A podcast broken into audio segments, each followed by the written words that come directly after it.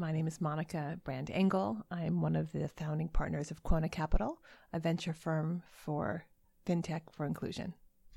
Welcome to the African Tech Roundup, Monica. It's a pleasure to be here. Africa. What do you think when you when you hear that word in in the context of uh, investing on the continent? Enormous market potential, disruptive innovation, blue ocean. I think it's a super exciting market that has been overlooked, uh, which for us gives us lots of room to play in. But actually, we're really committed to building the ecosystem that's already growing here. And so, practically, what does that look like for Quona in terms of how you've acted on that those thoughts? So this is our second fund. So Quona is a manager of two funds dedicated to fintech for the unbanked. Our first fund, we made an investment also here in South Africa called Zoona. And Zoona is a mobile transactions company that is helping improve the way people send and receive money uh, throughout Africa. Practically, this is our our invest our first investment in our new fund, our flagship fund called the Accion Frontier Inclusion Fund. It's a $141 million uh, oversubscribed fund that is backed by institutional investors, uh, leading institutional investors, so investment banks, insurance companies, university endowment. They really believe in the potential of Africa, and Yoco is a great example of uh, all those forces coming together. And of course, you've just announced um, you, you're uh, investing. Would you call it a seed round? It's a Series A, technically. So we don't actually do startup investing. We have a sister uh, fund that does the seed. We really are about growth. So we do early stage growth equity, really in companies that have shown potential, maybe aren't profitable yet, but have shown strong product market fit and really show that there is uh, a, untapped demand that they want to capitalize on. So you've announced this uh, Series A funding in Yoco. Tell us a little bit about what you identified in Yoco, which is of course a, a a fintech play based in Cape Town. What have you identified in the team uh, and the business at Yoco that made you, you know, want to invest?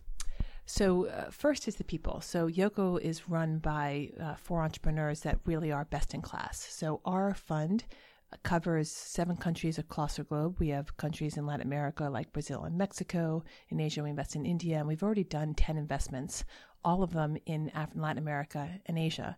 Yoco is the first investment, and I would put the four uh, founders of Yoco against any of our entrepreneurs. So they're best in class, both in terms of their sophistication, their formation, their analytical ability, and actually, as important to us, their ethics. I mean, these are people who want to build real businesses. So a lot of tech today is what I call serving the 1% problem, and they're serving the 99%. They're serving problems of real people who really want to grow and thrive, and that's what their solution's about. So that's the primary reason. And the second reason is that they have a really strong business model. So MPOS, mobile point of sale, was developed or was revolutionized. The first player was Square, um, the founder of Twitter, Jack Dorsey. Uh, and actually uh, went public before it even earned a profit. Uh, and what's amazing about Yoco is that they've been good students, really understanding iZettle, Square, all the leading MPOS players across the globe, and they've improved upon the model. So their model is even stronger in terms of unit economics, in terms of the value proposition for small business. So to me, it's super exciting. It's like the reverse technology transfer. Actually, an innovation and, and improvement happening here in Africa might actually be something that we want to show Western markets.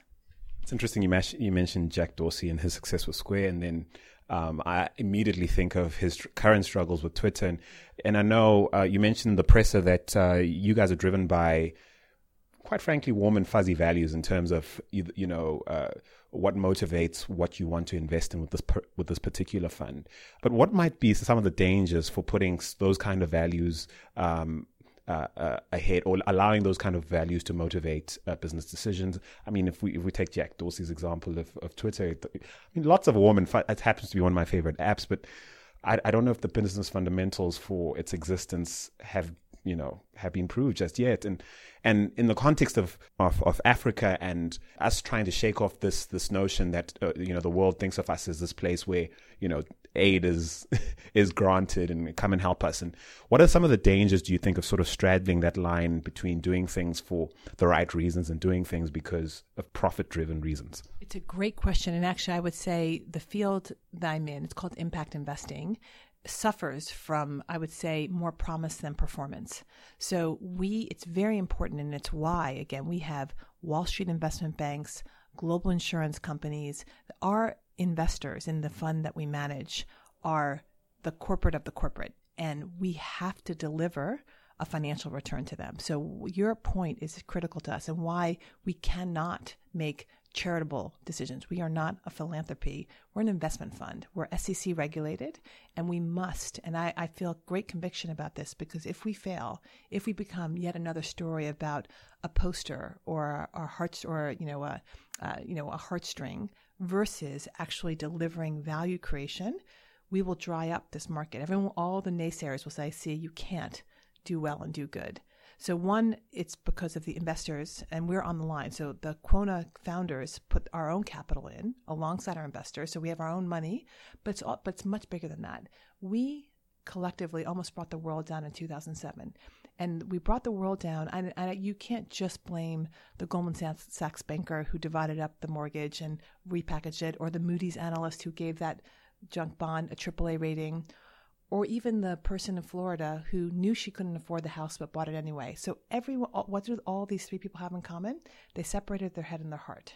They thought they could get away with something, and it's that. And it's the same people who are, you know, why what's happening in Brexit, the Trump phenomenon. All of these things are about people overlooking what's around them. And so for me, it's very pragmatic, and also it's an imperative that we have to be both profitable and what and build real value. So we believe values and value creation can be synonymous. They're not a trade-off.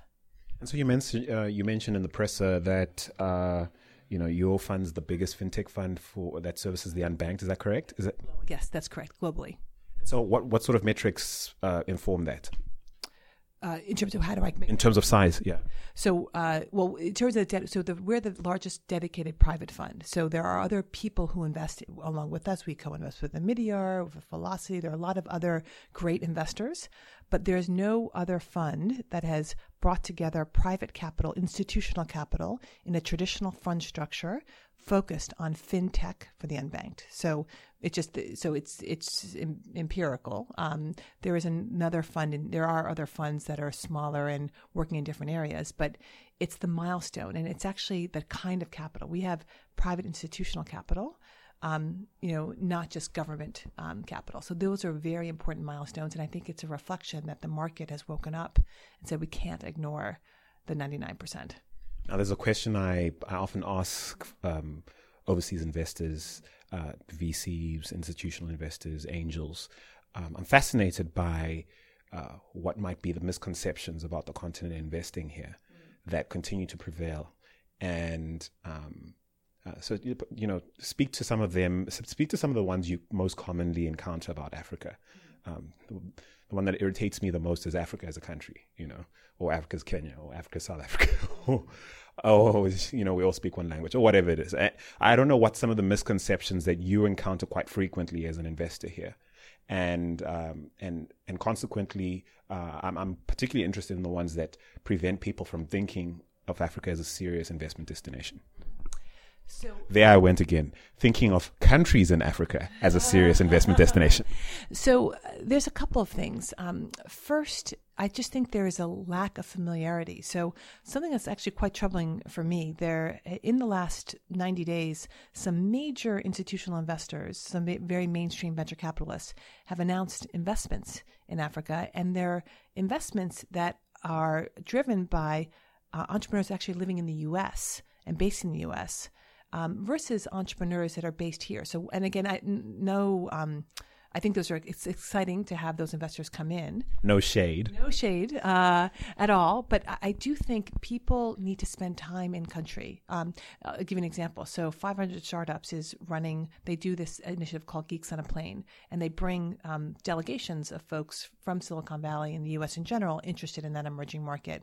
I mean, we're helping in terms of curating um, the visits. We're going to Accra, Lagos, Cape Town and Joburg. I think quite informative that there's two country, two cities in South Africa that they're targeting, and we really want to help. You know, so we're spending time, you know, helping identify people they can meet because it's important for us that those investment decisions become informed. So the misconception is that um, that only people living in the U.S. would understand what a Western investor would be looking for. There are a lot of people I call it the reverse diaspora who might have gone to school um, in the U.S. You know, done work and actually are coming home because they see a bigger market opportunity here. So that it's really helping. Um, I would say solve the information asymmetry, which is still very big.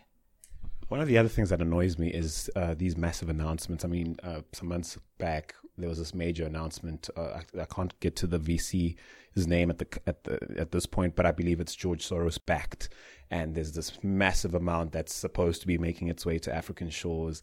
Um, there's no investment thesis describe. You know, there's there's just news that a George Soros based initiative is launching what half a billion dollars, you know, lobbing it at the at the continent, and we should all sort of line up, you know, and it's and I find that quite frustrating. Um, have uh, you know how important is it? Do you think for um, VC interests to to to not necessarily or, uh, entirely rely on you know leaning on big name brands, uh, but take the time to to develop a, a, sound thesis. This is critical. So uh, I'll say two things about your very important point. Number one is we are, I think, th- being thesis driven and actually say we have studied the market, we have studied data, we see trends, and we are going to invest along those trends. Versus again um, being very product driven. So it's it's like user centered design the users are the people and businesses in Africa that need capital and actually deserve capital because they have growing, successful, smart businesses. So, one is, I think, spending the time to develop a thesis and actually corroborate it based on being on the ground. The second piece that's very important to us is actually partnering. So we don't come in alone. I'll give you an example. So 4DI is a local investor here in Cape Town that actually got institutional backing. So helping again move away from just family money, which is not a problem, but I think helping a market grow, you want to bring in institutional capital. And we, we've co-invested with them. We look at deals together with other local investors. Because again, I think that brings in a real, a real complementarity, you know, sort of folks coming in who have strong connections to Silicon Valley and tech trends in the West with people with local knowledge and local understanding of the markets and real needs. And so, you know, two more questions uh, before we have to wrap up. Um, firstly, when was the last time you were surprised? Um, I want you to think about that a little bit. Um, that'll be the last question. And then um, talk me through you know the practical what you had to see. If you can think back to the very first thing you saw about Yoco that led to this announcement that you'd now be investing. Like what was the first thing? Was it a good email? Was it a, a great pitch deck? Uh, was it a, a recommendation from someone you respected? What was the first thing that made you go wow maybe Yoco so the first thing actually was the team so you know i'll be very uh, blunt um, most of our entrepreneurs are white men, and we love all of our entrepreneurs. But looking at a team that actually is an international team that, again, is based in Africa, that comes from the markets we want to serve, it got me noticing. But what really made me look carefully was the data. So they, when they gave our pitch deck, they didn't just show me pictures. They actually showed market data, month on month growth, real rigor of analysis that said this is a company that understands its market, actually is corroborating its own thesis with um, information that actually that makes us believe it's credible. So I would say that more than anything. Um, the second piece was uh, how much they uh, they spoke with the voice of the customer. So they would uh, explained features of their product as it relates to needs that were articulated by small businesses in their call centers from their field agents. So, customer centric and data for me are really, really um, indicators that we've got a real business.